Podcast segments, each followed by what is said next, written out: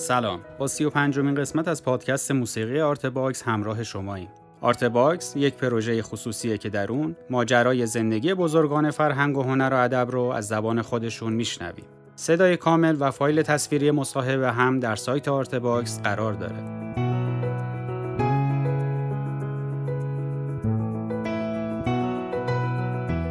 در این پادکست محمد سریر درباره زندگی نامه و تحصیلاتش با ما صحبت می‌کنه. بخش دیگه ای از تاریخ شفاهی فرهنگ و هنر و ادب معاصر ایران رو با هم میشنویم.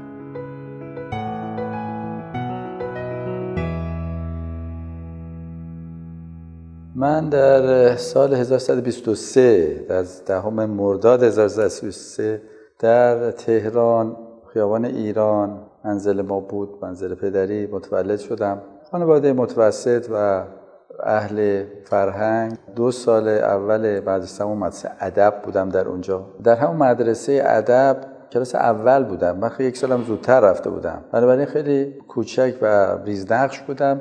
ضمن که اون زمان اگر شما خاطرتون باشه یا دوستان دیگری که هستن همه سنین بالاتر بود و بسیار افرادی بودن. در کلاس دبستان بودن. مثلا در حدود 17 سالم سن داشتن عموما. بنابراین من خیلی اونجا عضو کوچکی بودم فرد کم سن و سال. و همون روزهای اول در زیر دست و پای این بچه که بازی می‌کردن زمین خوردم و بیهوش شدم. فقط موقعی چشم باز کردم که دیدم سر صف دانش آموزی که این به حال اتفاق افتاده بود اون دارن یه جوری تنبیهش می‌کرد این تو ذهن من همین تصویرش کاملا مونده و وقتی من برمیگردم به اون احساسات شاید بهتر می‌تونم فکر کنم بهتر خلاقیت ها دارم بیشتر حضور پیدا می‌کنم خواهر بزرگتر من قرار شد که او من خب خیلی کوچک بودم 9 سالم بود. او مثلا 5 6 سال از من بزرگتر بود. گفتن که خب شما یه خود موسیقی کار کن. و او این سازی که گرفته بود ماهها و گوشه بود و استفاده نکرد. یعنی خیلی علاقه نشون نداد.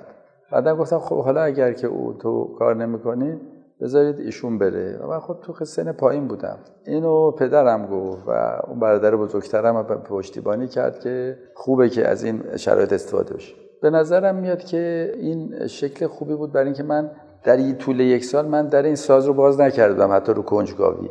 ولی بعدا به عنوان حتی یک وظیفه شروع کردم به این کار نه به عنوان تفنن. و این خیلی مهم بود که بعد من این رو خیلی متعهدانه پیگیری کردم. و شاید مدت جمعا سی چهل سال پیگیری کردم و به کلاس رفتم. یعنی کلاس مختلف از هنرستان از دانشگاه از آکادمی در خارج در وین در جای مختلف. این دنبال من بود که همش بیاموزم و این رو یه حالت متعهدانه بهش نگاه می‌کردم.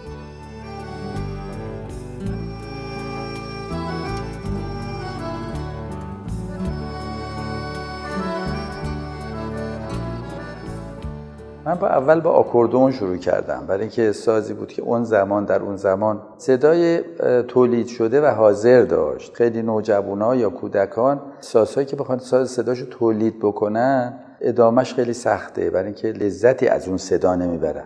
و این خیلی به من کمک کرد که بتونم نزدیک بشم و حفظ بکنم جامو به این. بعدها خودم که چند سالی کار کردم در سالهای اول دبیرستان علاقمند شدم که برم یک ساز خود جدیتری یا احیانا بیام. فکر کردم ویولون بزنم. جالب بود وقتی با برادر بزرگم که پزشک بود صحبت کردم گفت نه تخصص. اصلا نباید توی از این ستون به اون ستون و از این شاخون شد ولی من با پول تدریس اون موقع عرض می‌دادم موسیقی چند تا شاگرد داشتم. اون پول شاگرد خودم رفتم. همین خیابان جمهوری بدون ویولون خریدم. و در حقیقت این رو آوردم منزل گفتم من اینو گرفتم با پول خودم گرفتم و دلم می‌خواد که ادامه بدم. و این شروع یه دوره دیگری شد از موسیقی جدیتر و به هر حال وسیعتر در حوزه ادراکی و در حوزه به هر حال شناخت موسیقی های و آهنگسازان بزرگ.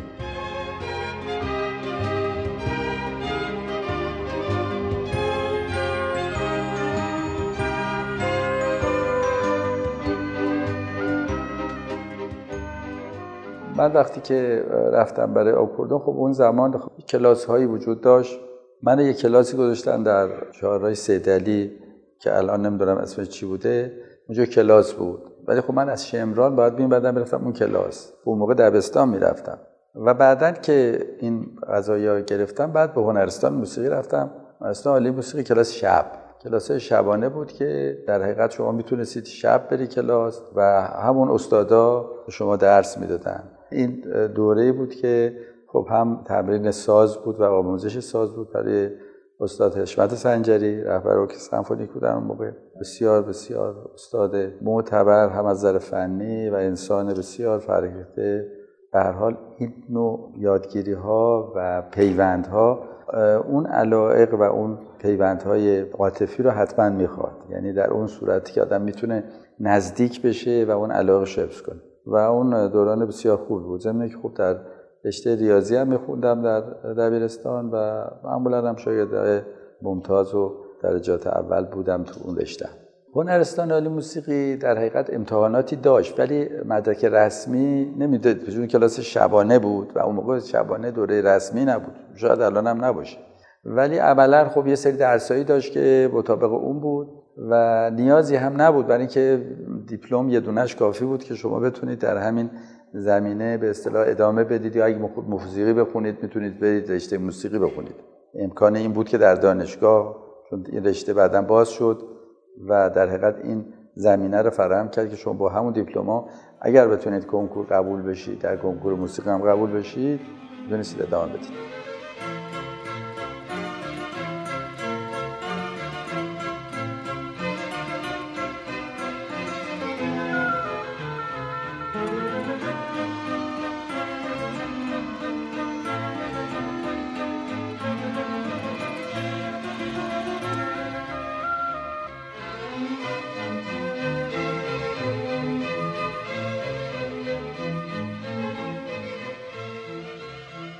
اساتید موسیقی که استاد حشمت سنجری بودن لویجی پاساناری بود که در حقیقت در ارکستر و در کار گروه نوازی و اینها کار می‌کردن.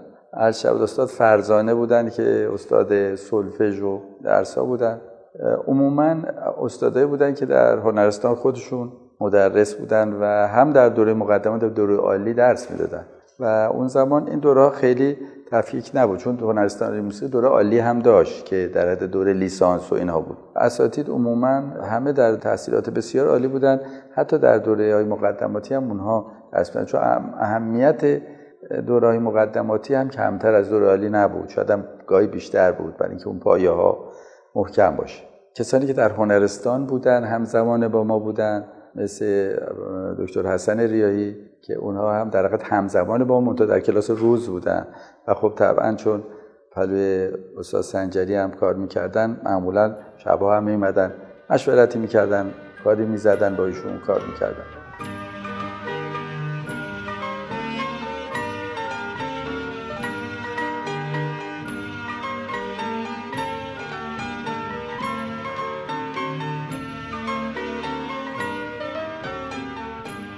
هیچ وقت وسوسه نشده که دبیرستان ول کنید همه رو متمرکز شین تو این کار. صد درصد شدم.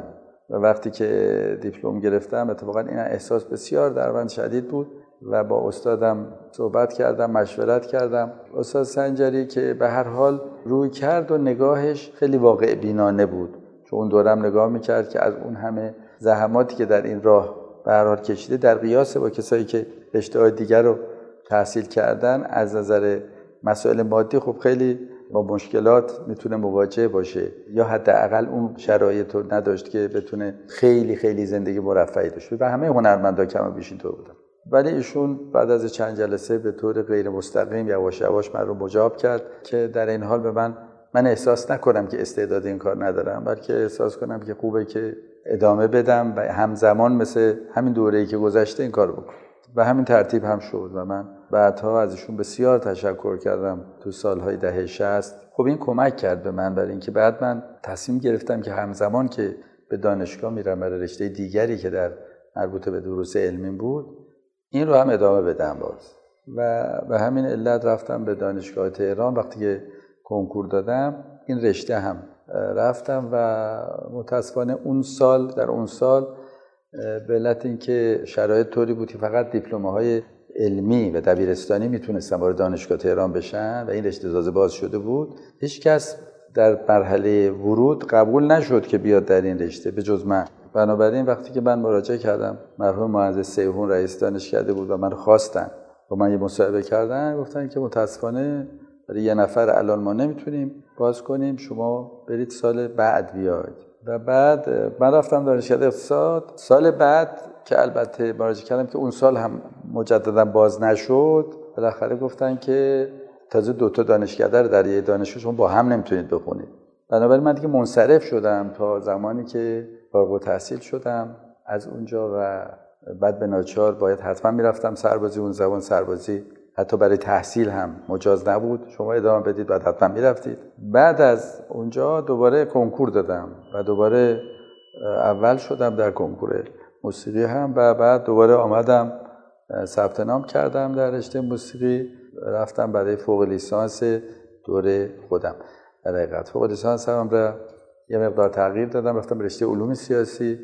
به علت این بود که تصمیم گرفتم به وزارت خارجه برم برای کادر سیاسی وزارت خارجه. بنابراین این دوتا دوباره همزمان با هم به صورت موازی ادامه پیدا کرد.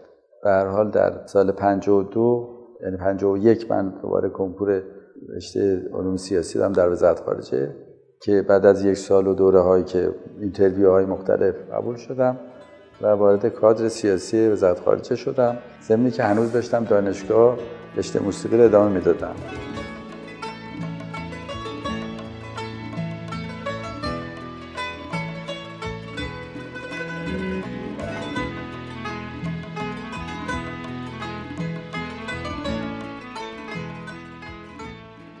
رئیس دپارتمان یه دوره آقای دکتر هرمز فرهد بود. بعد یه چندی آقای پژمان شد احمد پژمان شد که اینا رئیس دپارتمان بودن و اساتید مختلفی که بودن. از جمله آقای مشایخی که الانم من میبینمشون البته بازنشسته شدن. و اساتید دیگری که همه اساتید دوره های مختلف موسیقی و رشته های دیگه ای که بودن. خب این کلاس ها بسیار سخت بود. برای اینکه من یه دوره این رو ضمن که هم باید کار می‌کردم. هم دانشگاه دیگر می‌رفتم هم اینو بعد می‌رفتم هم ازدواجم کرده بودم. بنابراین یه جورایی سعی می‌کردم که همه اینا رو برسم و خب اون علاقه آدم و انگیزه آدم خیلی کمک می‌کنه که این دوره رو من طی بکنم. ولی برام بسیار بسیار آموزنده بود فضای خیلی خوبی بود. دوستان خیلی خوبی هم کلاسای بسیار خوبی داشتیم که الان بسیارشون هستن. ورودی دانشکده در ابتدای امر در نظر بود که فقط رشته موسیقی جهانی داشته باشه ولی بعدا که رشته تصویب شد قرار شد که موسیقی سنتی هم باشه و بنابراین خیلی از نوازنده های موسیقی سنتی وارد شدن و هم دوره ما شدن از بسیاری از این اساتیدی که الان هستن. و عملا من در کنار اونها یه مقدار هم نزدیک شدم به موسیقی سنتی که الان هم خب خیلی از این کارها رو نوشتم و بعدها بیشتر به خصوص تو سالهای دهه شست بیشتر نزدیک شدم به علاقه شدم. یک بازگشت به خیشی داشتم که آدم می‌خواد برگرده به یه هویت هایی که مثل اینکه گم کرده یا ازش دور شده.